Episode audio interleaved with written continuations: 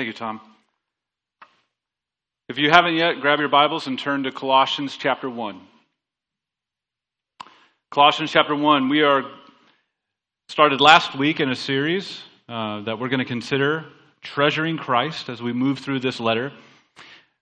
A call to the church to hold up and hold out that which is of most importance, being what God has done for us in the person and work of Jesus Christ.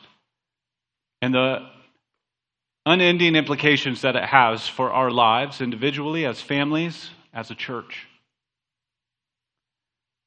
Last week we just looked at the introduction words, introductory words that Paul wrote, and saw even there in those words of welcome and greetings, we were getting glimpses of how incredible this glorious gospel we have really is for our lives.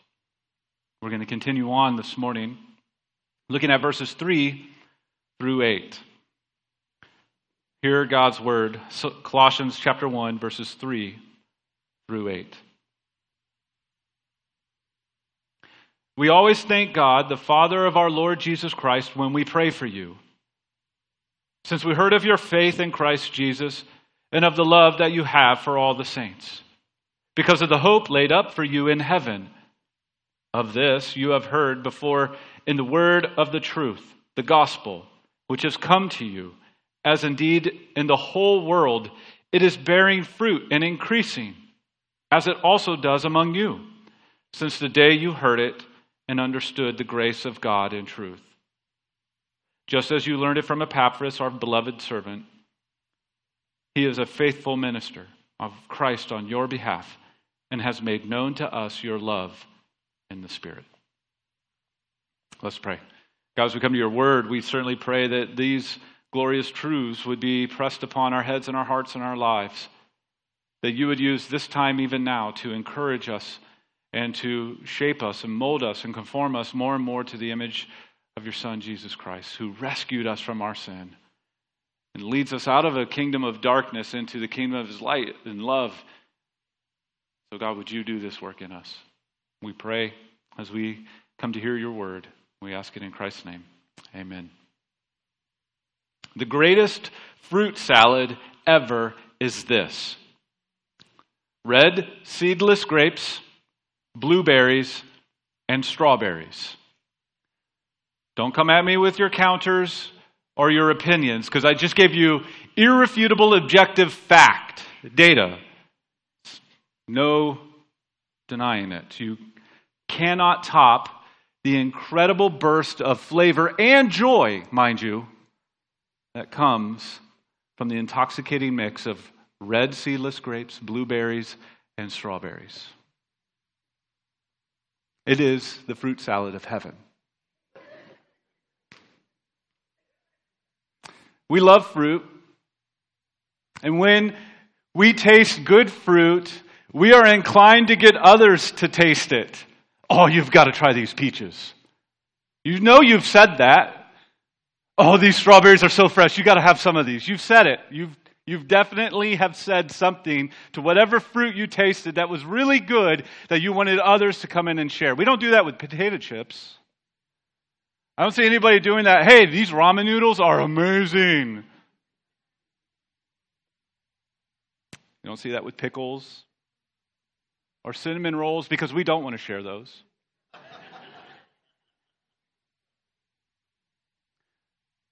when you taste the sweetness of fruit and it is good to you, you want others to taste it.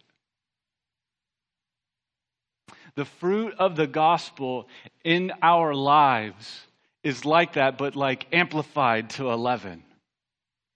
When you taste and experience the goodness of the gospel in your life, you want others to know. You want others to taste and see. You want others to be a part of that. Or you see that happening in someone's life where their head, their heart has just come alive to what God has done for them in Christ. And, and you are encouraged. You are strengthened. You are built up. You see that sweetness and you are satisfied. This morning, I want us to consider the joy of treasuring gospel fruit. Treasuring the fruit of the gospel in the life of actual people. People in this room. People in your life that have come to know Christ. Their lives have been changed amazingly, radically. That we would treasure that God is doing something. And that this something that He is doing is supernatural, grace filled work in actual people's lives. And so, as we look at our passage this morning, I want us to see that the gospel bears fruit in our lives. And this fruit in our lives is the gracious work of God. And this gracious work of God is to be treasured. Treasured. So, what does it look like to go about treasuring gospel fruit? What does it look like to, to do that? Well, I want us to consider that treasuring gospel fruit makes much of some things that we see in our passage, makes much of the goodness of the fruit. It makes much of the goodness of the gospel fruit. Secondly, it, it makes much of the grace of gospel fruit. And then lastly, it makes much of the goal of gospel fruit. So let's look through our passage at those things together this morning. The first is treasuring gospel fruit makes much of the goodness of gospel fruit, the goodness of it. Look again at verse 3. We always thank God, the Father of our Lord Jesus Christ when we pray for you, since we heard of your faith in Christ Jesus and of the love that you have for all the saints. It starts off with thanksgiving, this joyful, expressive thanksgiving from the Apostle Paul that he is writing to this church. And at the very beginning, he's expressing this gratitude of the goodness of gospel fruit in the lives of the people in the church at Colossae. He sees in them, has heard of them, this incredible change in their lives, and he's rejoicing over it. The goodness of gospel fruit is inherent just even in the thanksgiving that Paul starts out here with. But I want to take a second and define gospel fruit because he does that for us.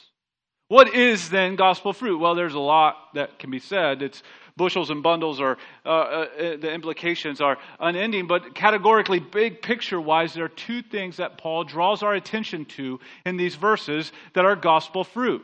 And the first is a vertical dimension, a vertical perspective, and that is faith in Christ. A definition of gospel fruit in your life is that you have faith in Christ. So your vertical uh, relationship is a fruit of the gospel coming at work in you. Because apart from the gospel, God graciously, powerfully working in you through the gospel, there would be no vertical. So here, just inherent in the goodness of gospel fruit is that you have faith in Jesus. You didn't muster that up. You didn't wake up one day and decide that. You didn't look at it as if it were like trying to decide between Sam's Club, Costco. Something radical happened in you, outside of you, to you. Fruit, gospel fruit, vertically, is faith in Jesus. I'll come back to stress that a little bit more here in a second. The second aspect of gospel fruit defined isn't just faith in Jesus, but it starts to show up laterally horizontally in love for the saints. So, fruit of the gospel at work in you is that you have faith in Jesus vertically, and then laterally you have love for the saints. We'll take a second to consider that as well. I just wanted to lay those definitions out that Paul gives us here. Gospel fruit in your life is faith in Jesus and love for the saints. Last week we said the saints is just this affectionate term describing those set apart, those who are in Christ, those who belong to God's family, His body, His people. These are loved ones, holy ones, set apart ones by the, by the saving work of Christ. And so, faith in Christ vertically, love for saints laterally. First, let's consider in that definition of the goodness of gospel fruit, knowing what gospel fruit is, we see faith in Christ. Faith is a couple of things. Faith is having a fixed object in view. There is something very specific that your view is set on. Faith has a very definitive, definite object in its view. It has something that it's centered on. It's a main thing, keeping the main thing kind of thing.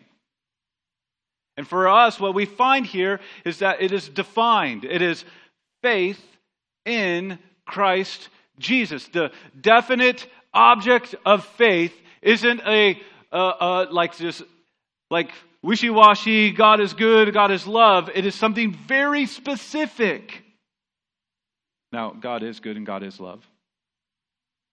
Specifically displays the magnitude of His love and His goodness through the person and work of Jesus Christ.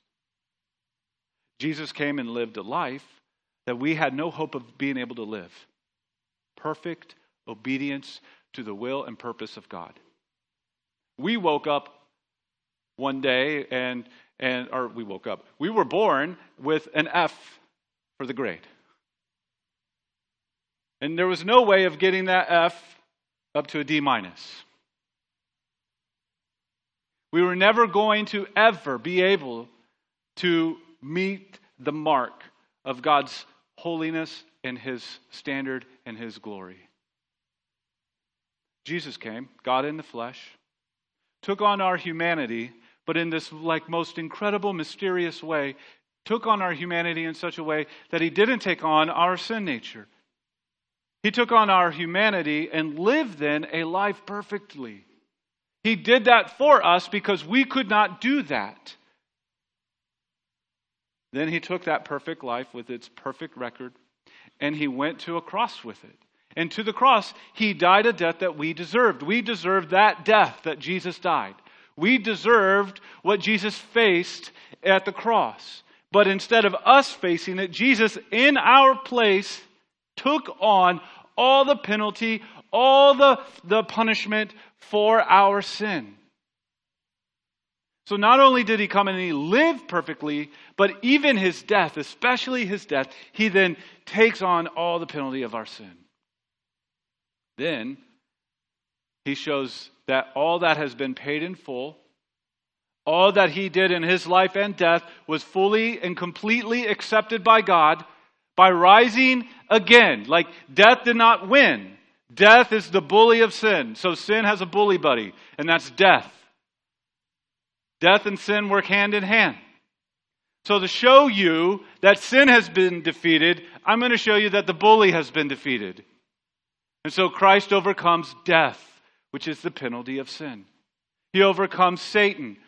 He overcomes sin. And all of that is in paid in full, fully accepted. This has been covered. There's nothing left for you to pay on your own because Christ has paid it all and displayed that in his resurrection. faith in that. That person and work of Christ. That is gospel fruit in you.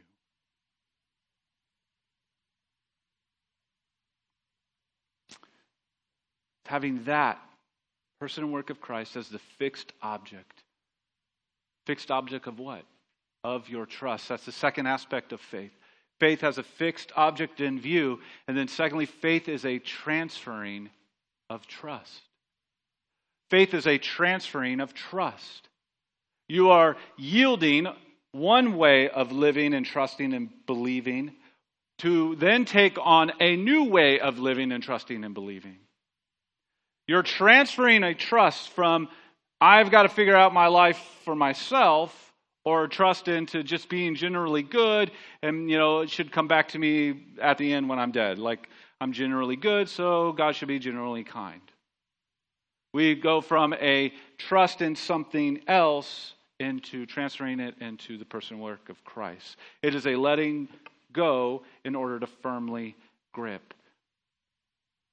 That is a fruit of the gospel in your life. It is to be most treasured. Because apart from his radical grace to burst into our dead hearts, we would never have done that. We would never have seen how incredible Jesus is, let alone have the desire to let go of this other way of living that we once filled our lives with, to embrace Christ and Him crucified. Radical grace. Faith in Christ is a goodness of the gospel fruit. Secondly, we see Paul emphasize then the love that they had for the saints. This lateral expression, the, the, the fruit is tasted laterally, horizontally, like there's this aspect of it, that, of it that goes out to one another. And of that, we find it to be both sacrificial and affectionate. The love for the saints is sacrificial. It is the nature of, of it is to be other oriented. It is giving up a self to care for or focus on an other. It is to give rather than gain. The irony is that when that you gain more by giving than simply loving in order to gain. It's sacrificial in nature that Paul has in mind here. But it's also affectionate. It is genuine. It is authentic. It is passionate care for each other. It is brotherly and sisterly care for one another. The nature of love that Paul is referring to is not just the sacrificial in action, but affectionate in feeling. It is familial. It is an intentional care for each other. And the goodness of this fruit is imbued throughout it all. It is flavor packed, it is a quality that impacts the whole person. I mean, if it's teased out into the nature of our lives and the culture of our church, the flavor of the goodness is in the whole of the fruit. And so it shows up in how we go about loving one another. The goodness of gospel fruit shows up in the doing of good so that others would come to know in greater measure the goodness of Christ. I'll say that again. The goodness of gospel fruit shows up in the doing of good to others so that they would come to know in increasing measure the goodness of Christ.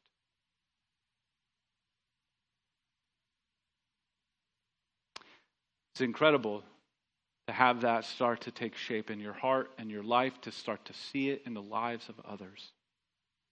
And as the, Paul, as the Apostle Paul and others in ministry with him saw what God was doing in this church, they were greatly encouraged. So not only do we take a second to have it, the gospel fruit defined so that we understand its goodness, here we see ex, like an, in experience that the gospel fruit's goodness is tasted. There is a sweetness of thanks. Look at those words that start verse 3. We always thank God. There is a sweetness of thanks that is an overflow of the gospel fruit being more and more recognized and experienced in the life of God's people. The we always give thanks to God sweetness is both a recognition of God's grace experienced in real time in real people, and it's an adoration for God's grace experienced in real time in real people. There is a, a thankfulness that comes when the, when the gospel is bearing fruit in the lives of people to see what God is doing. So I want to ask you a question. Do you slow down enough in your life, your daily or weekly rhythm of your life right now? Do you slow down enough to give thanks?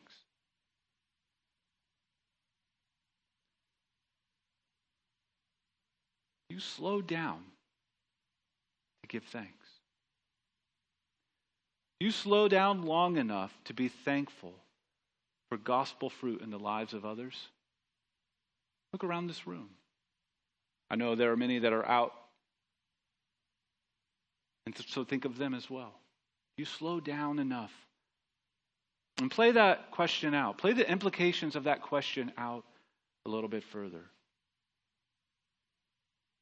Maybe, maybe when we look at ourselves, maybe if we're honest, the fruit of the gospel in our lives doesn't seem to taste so sweet because our perspective is, ra- is inward rather than vertical and lateral.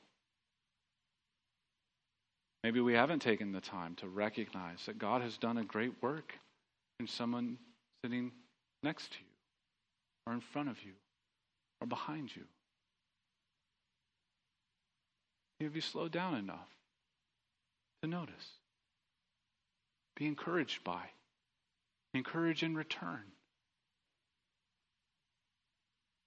Paul's writing to them, but he's thanking God for what he's already seen in them. It is good for us to do this. It is good for us to take the perspective off of ourselves, place it on the object of our faith and the work of His grace in the lives of His people. Does more good in us than we actually realize. Take time maybe in the week ahead to think about that. Think of people. Think of the way in which God has graciously been at work in their lives. Now, let's consider also the gospel, or uh, the treasuring the gospel fruit and, and making much of the grace of gospel fruit. The grace of gospel fruit. So let's continue on. Verse 4 Because, so they have faith in Christ Jesus and the love that they have for all the saints because of the hope laid up for you in heaven. Of this you have heard before in the word of the truth, the gospel which has come to you as indeed in the whole world, and it's bearing fruit and increasing, as it also does among you, since the day you heard it and understood the grace of God in truth, just as you learned it from Epaphras, our beloved fellow servant. The grace of gospel fruit is this it is something outside of you coming to you, and then it's something inside going out. The grace of gospel fruit is something outside of you coming to you, and as it transforms you, it is something going out from you to others. Something outside of you coming to you. Grace, get this, is textured and tangible. Textured and tangible. What do I mean by that? It's something that you can feel.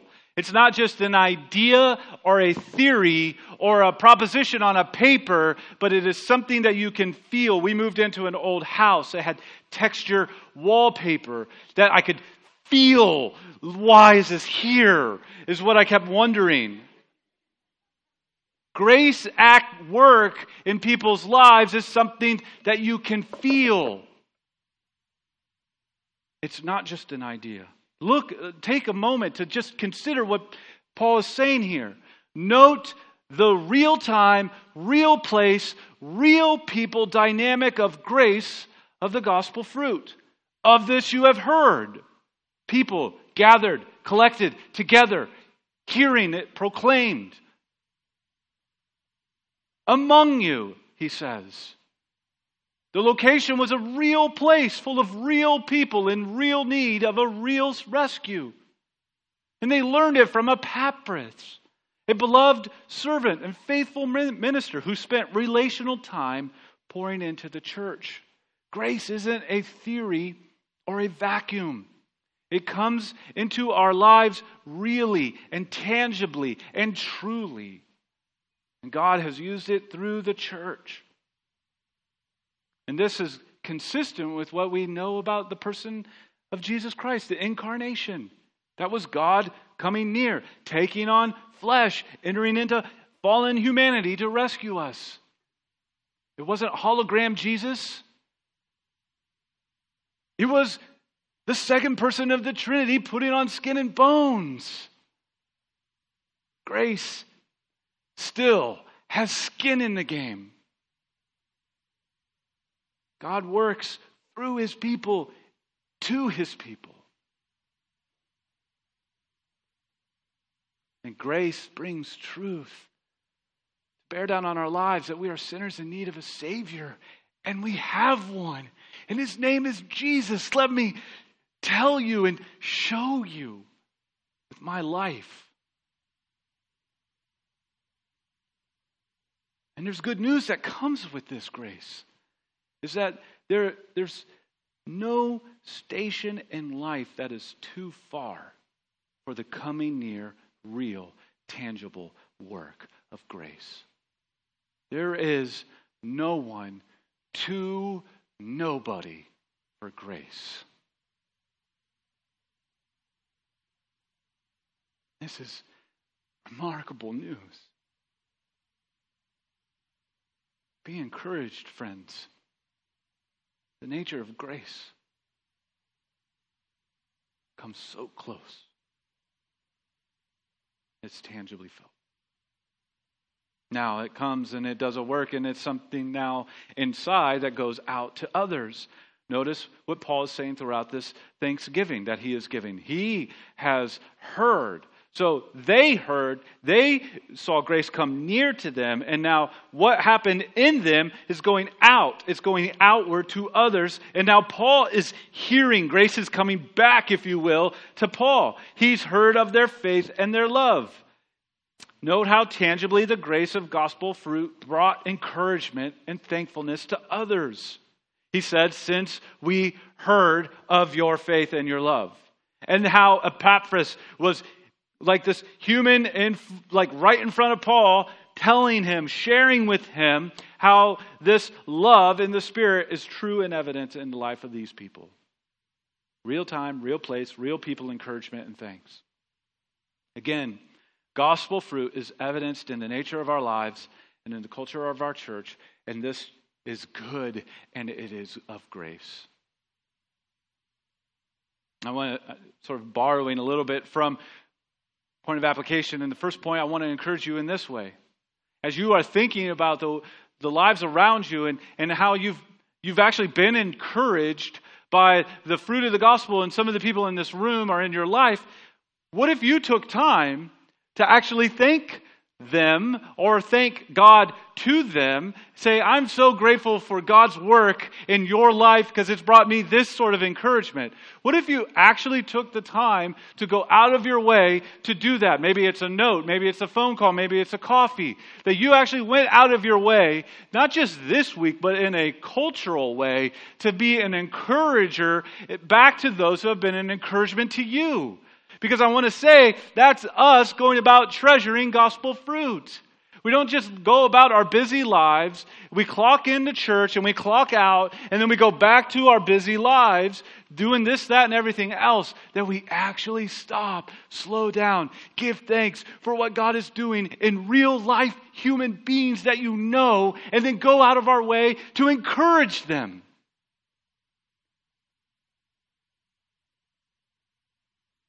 What do you think would happen? What kind of what kind of joy would be sort of built up and shared together collectively if we are rejoicing over the fruit of the gospel in our lives? I know the criticisms that people in the church and outside of the church who used to be a part of a church is that they see all the negative. They see all and experience maybe the hard side of being a human being. I, I think we could give a lot more time and effort and energy to just rejoicing in the fact that you're here, your Bible is open, you're singing. I know some of you probably feel uncomfortable, but if you went up and said, I heard you singing, and they'll probably won't ever sing again,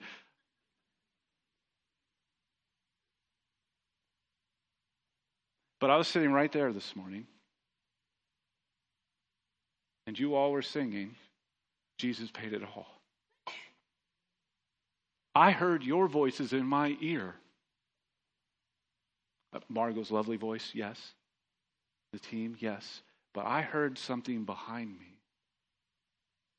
That's encouraging. Do we go out of our way to rejoice in the fruit of the gospel in our lives. Oh, what would that look like if that was constant? Real, authentic, genuine. Maybe take time this week, the weeks ahead, days ahead, to think of people that you could just be an encouragement to. You have no idea how timely that might be for them. Third thing is that what we find here in our passage is that not only are we to treasure and make much of the goodness of gospel fruit in our lives, but to recognize and, and thank God for the grace of gospel fruit in our lives. But we also are to rejoice over the goal of gospel fruit. The goal of gospel fruit. As we taste the fruit now, it's a, a little sort of foretaste of the joy that we will get to know in glory. When we are recognizing and seeing God's work among us and in the lives of each other and in the lives of others as they come to know Him, when we are in like rejoicing in that and encouraged by that, do you want to know something? You're tasting in that moment a little bit of eternity. You are getting a taste now of something that's not quite yet.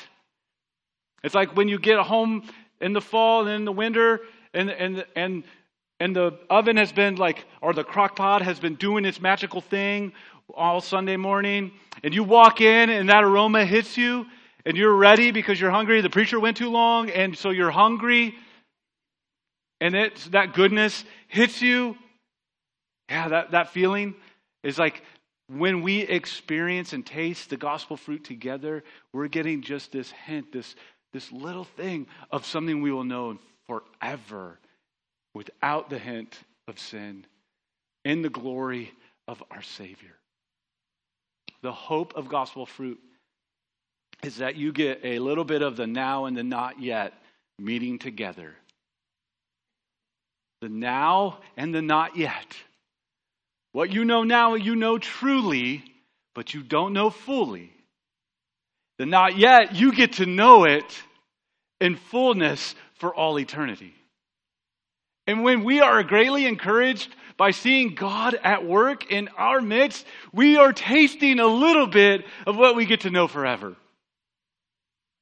This is so encouraging. And so he says, All this is happening because of the hope you have laid up for you in heaven. The hope laid up for you in heaven. It is a figure of speech that Paul is using, not so much um, to talk about the act of hoping, but really to fix you and your thoughts and your experience on the object of hope. And the object of your hope is heaven. And heaven is where God and man dwell together forever because of the redeeming, rescuing, transforming work of Christ. And that is your hope. In fact, the act of hoping for the Christian is sure. It's not wishful. It's sure and fixed because of the object of the hope Christ, our King, in all eternity. I grew up outside of Cleveland. My hope when it comes to professional sports is always on the wish side. Nothing about it is sure or fixed. It's actually quite irrational to ever have hope. I did not grow up in New England, where your hope is pretty entitled, pretty demanding of all the sports, all the time. Yours is a little bit more fixed. For the believer, we don't just hope for God to be there at the end. No, no. Every taste of the fruit of the gospel you experience in this hard and harsh life is saying there is an incredible feast coming. And it will be glorious. And it will be so overwhelming that it will take all of eternity to enjoy. That is what we have. I want to borrow from Colossians 3. We'll get there in a few months. if you have been raised with Christ, Colossians 3, verses 1 through 4. If you have been raised with Christ, seek the things that are above, where Christ is, seated at the right hand of God. Set your minds on the things that are above, not on things that are on the earth. For you have died, in your life, this is so incredible, so secure. Your life is hidden with Christ in God. So when Christ, who is your life, appears, then you also will appear with him in glory. That is the hope of gospel fruit. That's where the gospel fruit you experience in this life is taking you. And I know that life will be filled with hard and harsh moments. You have a fruit that you get to taste that's leading you to this glorious hope, this glorious finality, this glorious eternity where you will be with Christ.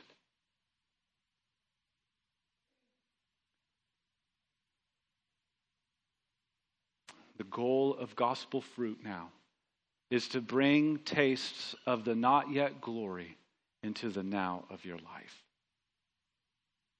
And it actually means that in the midst of a hard world that's filled with aches, we have a sure hope of glory that will come in full because of the fruit of the gospel in our lives now. So be encouraged. Be encouraged. Be an encouragement. Take time to slow down and look around at the lives of the people around you instead of criticism or judgment or ambiguity or just indifference. Maybe stop and consider what God has been doing in their life and rejoice that this is fruit of the gospel. Encourage them. Be encouraged by others. Take time to think deeply on the fruit of the gospel. And in the next two weeks, we see the rest of what Paul starts out with is a prayer for more of the fruit of the gospel. And so for the next two weeks, we're going to look at how do we go about pleading for more gospel fruit in our lives. First, let's recognize it, let's rejoice in it, let's be encouraged, let's treasure it. And then let's seek the Lord for more of his grace in more of our lives. May we be a real time people who treasure a real time, real place gospel fruit. Amen. Amen. God, we thank you for your grace and the fruit of the gospel, and we pray that we would be greatly encouraged by it in our lives and the lives of others, that we would be a place that celebrates, rejoices over the fruit of the gospel taking shape in our lives. May we see our lives conform more and more to our King, our Savior, Jesus.